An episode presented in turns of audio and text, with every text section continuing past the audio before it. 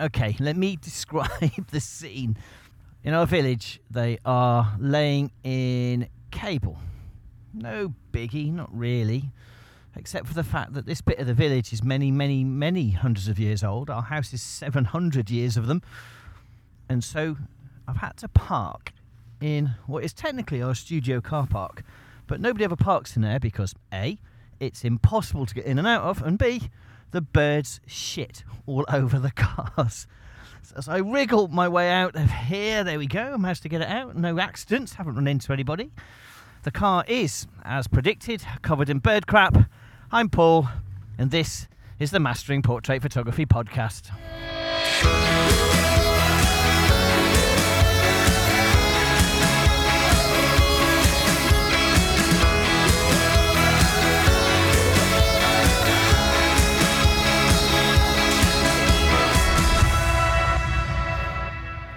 Wow, there's cars everywhere because all of the cars that have been displaced by the nice chaps digging a hole and now down our high street. Let me wiggle my way through here. There we go. Good morning, everybody. How are we? I hope we're well. It's a proper chilly day. It feels like it's minus one. It's not the temperature gauge on the car is saying it's about six degrees, but it's one of those days where the light is that sort of steely blue colour, and there's a slight mist hanging in the air, which adds to the slightly Dickensian image of a cold, crisp. I wouldn't even say crisp, it's kind of damp morning. Uh, what a week!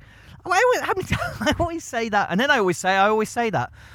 I think it's when you've what's this episode 116, I think, of the podcast.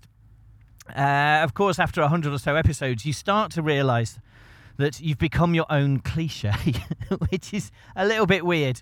Uh, however, what's this week been like? It's been a really nice week, actually. We've just come past the peak of stress and workload. So things now do ease up. There's just one wedding left this year. I'd say this season, but actually, um, weddings this year haven't really run to a season in the same way that possibly they would have done in a more normal year.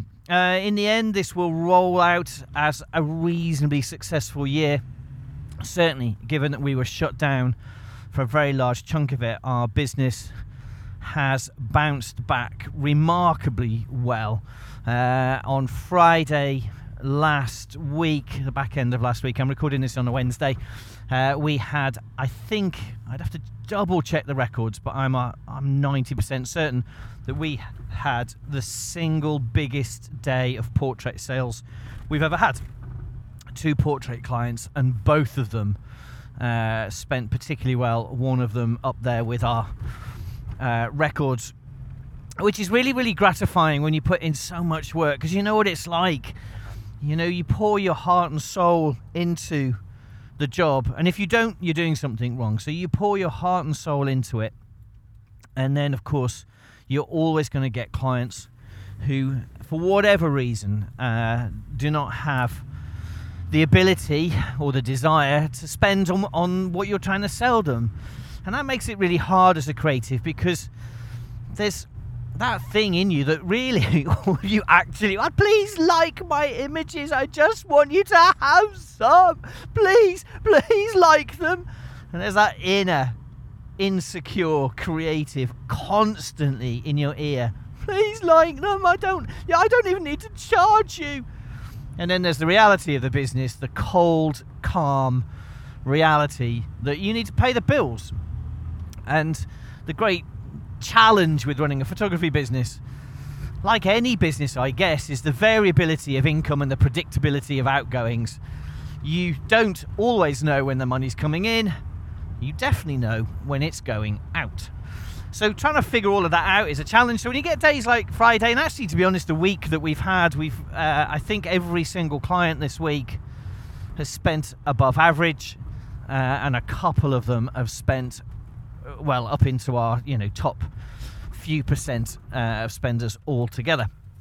So that was really really nice. couple of wedding pitches. Uh, I think I've got another one over the weekend as well. The wedding inquiries are coming in thick and fast at the moment, and by thick and fast, I, just to clarify, you know, I know people people listen to the podcast. I listen to podcasts, and there's that again that insecure voice in your head is why is everybody else having a better time than me, and wh- why does everyone else look more successful than me? And I hope in the podcast I've tried to give a very balanced view of the stresses and strains of running this business it's not easy, it's full of doubt, it's full of insecurity, but in the end, it's the best job I've ever had.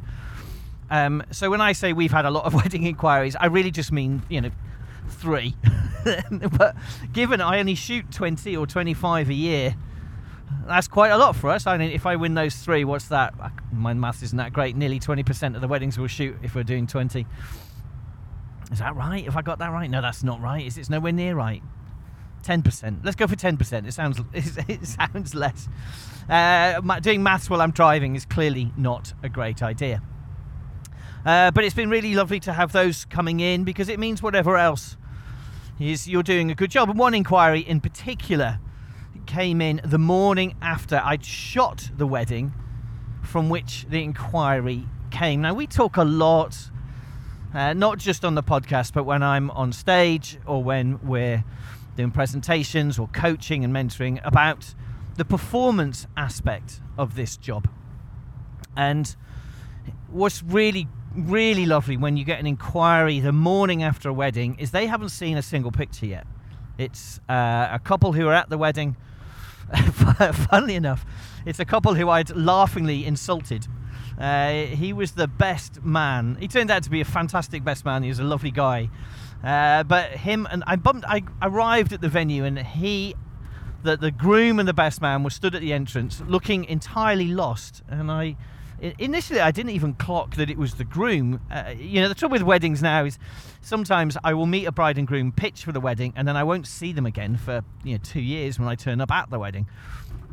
So I thought it was the groom, but he was looking so incredibly lost and so incredibly bewildered that I came to the assumption it's just a couple of guests, two guys waiting uh, for their partners to arrive, the, the way they were stood. Uh, anyways, as I climbed out the Land Rover and loaded up the cameras onto my belt and things, realised, nope, it's the groom and the best man.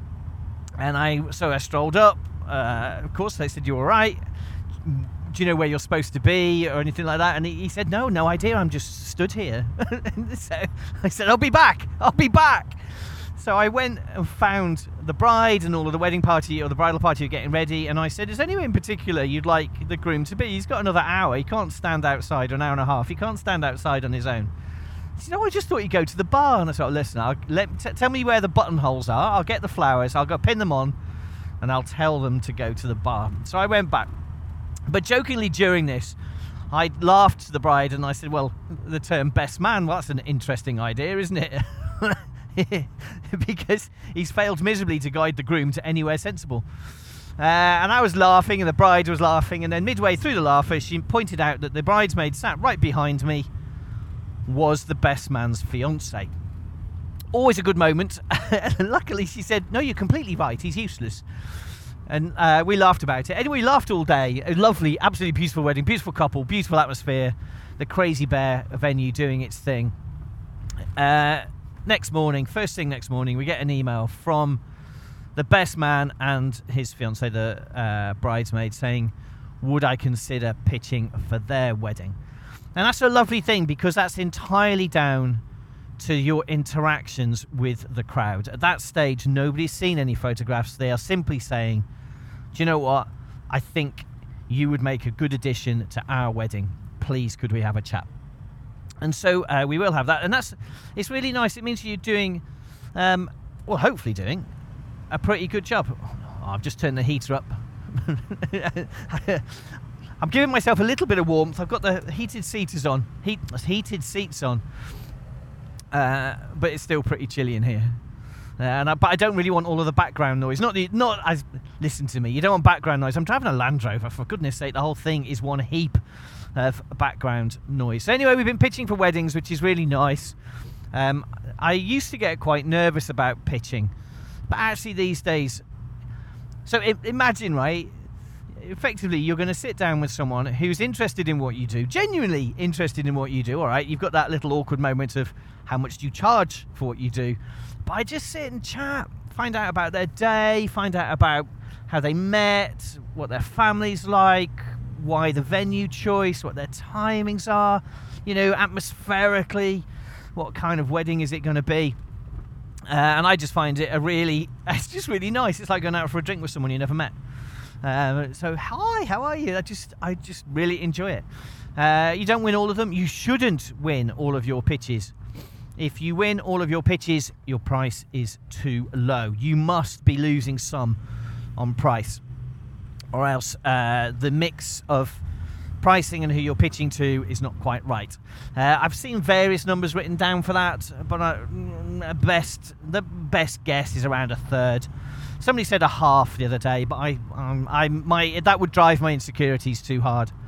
Um, and I always say to our, uh, you know, when I'm sitting pitching to a prospective client, listen, the, the most important thing is that you like your photographer. It's actually that you like all of your suppliers, but I'm the photographer, so because at the end of the day, I'm going to be there literally in your face.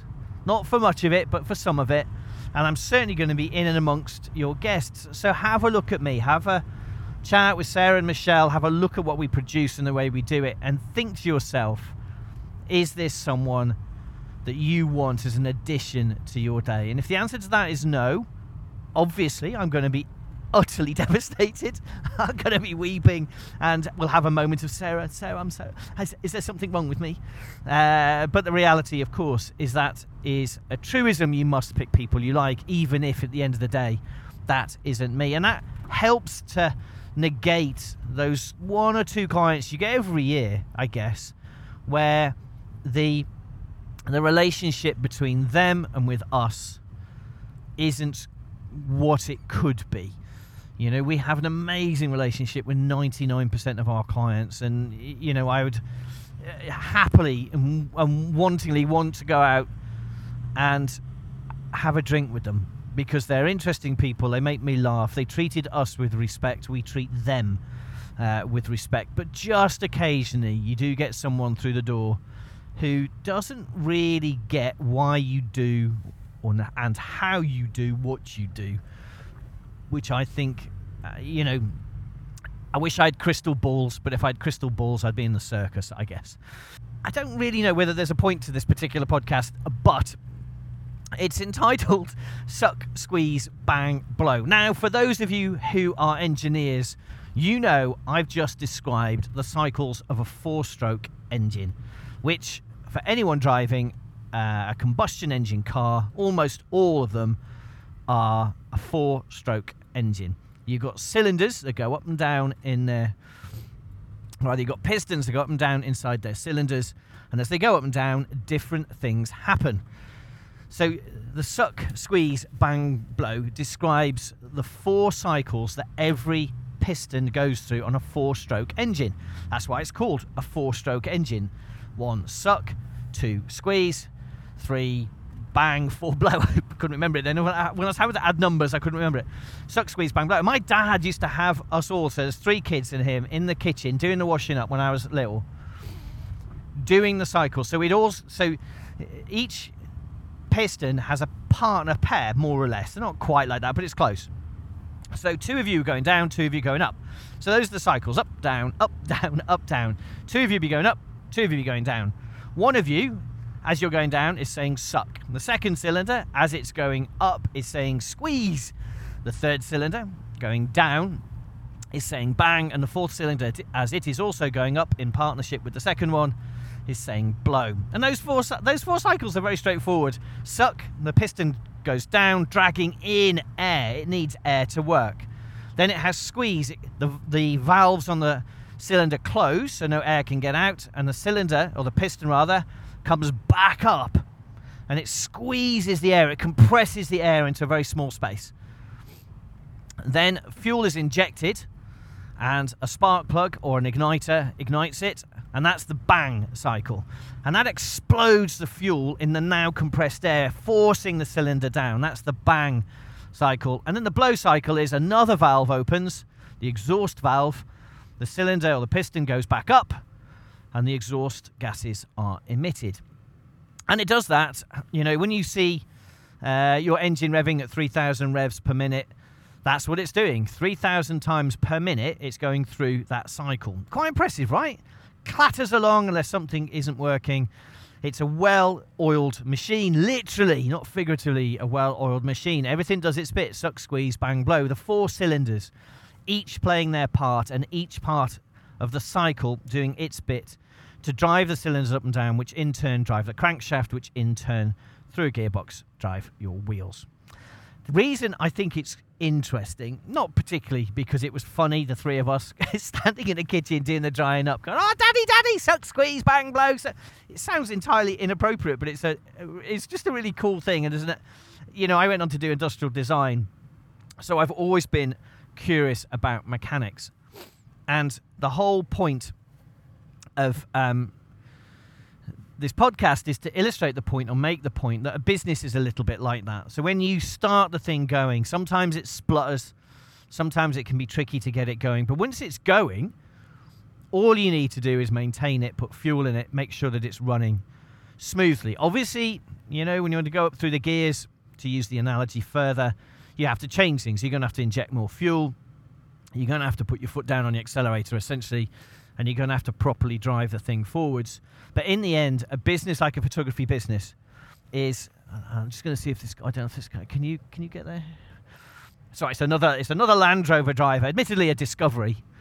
So you know, not not really a Land Rover, but uh, I've just been sitting in a traffic queue, and she was waiting patiently to come out, and I'd like to do my bit and let people out. I'm sure, much to the annoyance of the drivers behind me, but hey, you know, I like to be the nice guy. Anyway, the whole point is that once you get your business going, it will run literally like an engine. It has all of these little parts that run. You've got, I don't know, customer services, sales, marketing.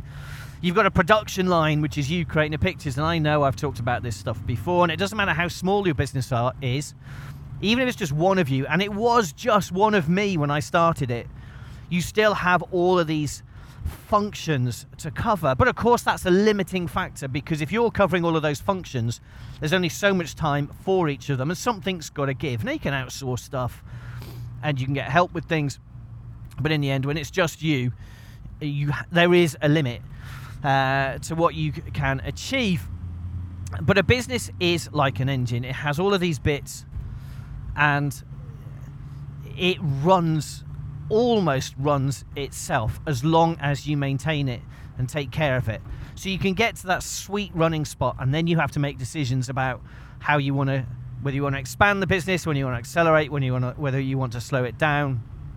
Each business has a different characteristic. There are small businesses, uh, big businesses, but once you have it running, you have to view it like a machine, like an engine, where all of the component parts of it work together to produce the whole output. If any one of those cycles on any one of those cylinders fails to work efficiently, if a spark plug stops sparking, if a fuel injector stops pushing in fuel, if an inlet valve starts passing on the outlet on the outgoing cycle, um, then your engine literally is going to splutter and possibly die. You have to look after all of it for it to run at all. But the great thing is, if you do run it, just like when you step into the car, put the ignition key in. I say ignition key. Nowadays, it's you know buttons and thumbprints and mobile phone apps to turn your car on. Uh, whatever it, whatever it is that you turn the engine over with, whatever it is that you start your car with. Uh, obviously, another thing is this analogy obviously is only going to work for another few years because when we're all driving electric cars, I'm going to have to learn the mechanics of a three-phase electric motor and of an induction motor. Um, and I'm not quite so clued up on those, having grown up my entire life as a grease monkey servicing cars. My dad was brilliant. Um, it's such a sadness that he's no longer around, but he was an absolute legend. And he and my mum told me that I could have full use of the car. So it's an Austin Allegro. That was my first car. I could have full use of it as long as I did the work on it. Much like my business, right? I've learned to work on it, in it, keep it maintained. And the first day, he said, Right, we're going to change the oil on the Allegro. He said, Go drive it around the block a few times. Let's get the engine a little bit warm. It doesn't want to be stinking hot, but we want the oil uh, more fluid because the oil softens up as it gets warm. So I took it around the block a few times. Uh, so the engine was just starting to get nice and warm. Pulled it onto the drive, and he said, "Right," he said, "We'll put it up onto uh, some car ramps," which we did. He handed me uh, what would have been a gallon oil um, tank, I guess, uh, with a hole cut in the side of it, and we slid that under the sump nut of the engine. So on the bottom of the engine, most engines, as far as I'm probably all engines, but I've only ever encountered a handful, has a sump nut, which is just a great big plug. It's a bolt that screws into the bottom of the engine, um, and when you take that bolt out, out comes the oil. Quite an important bolt in that regard.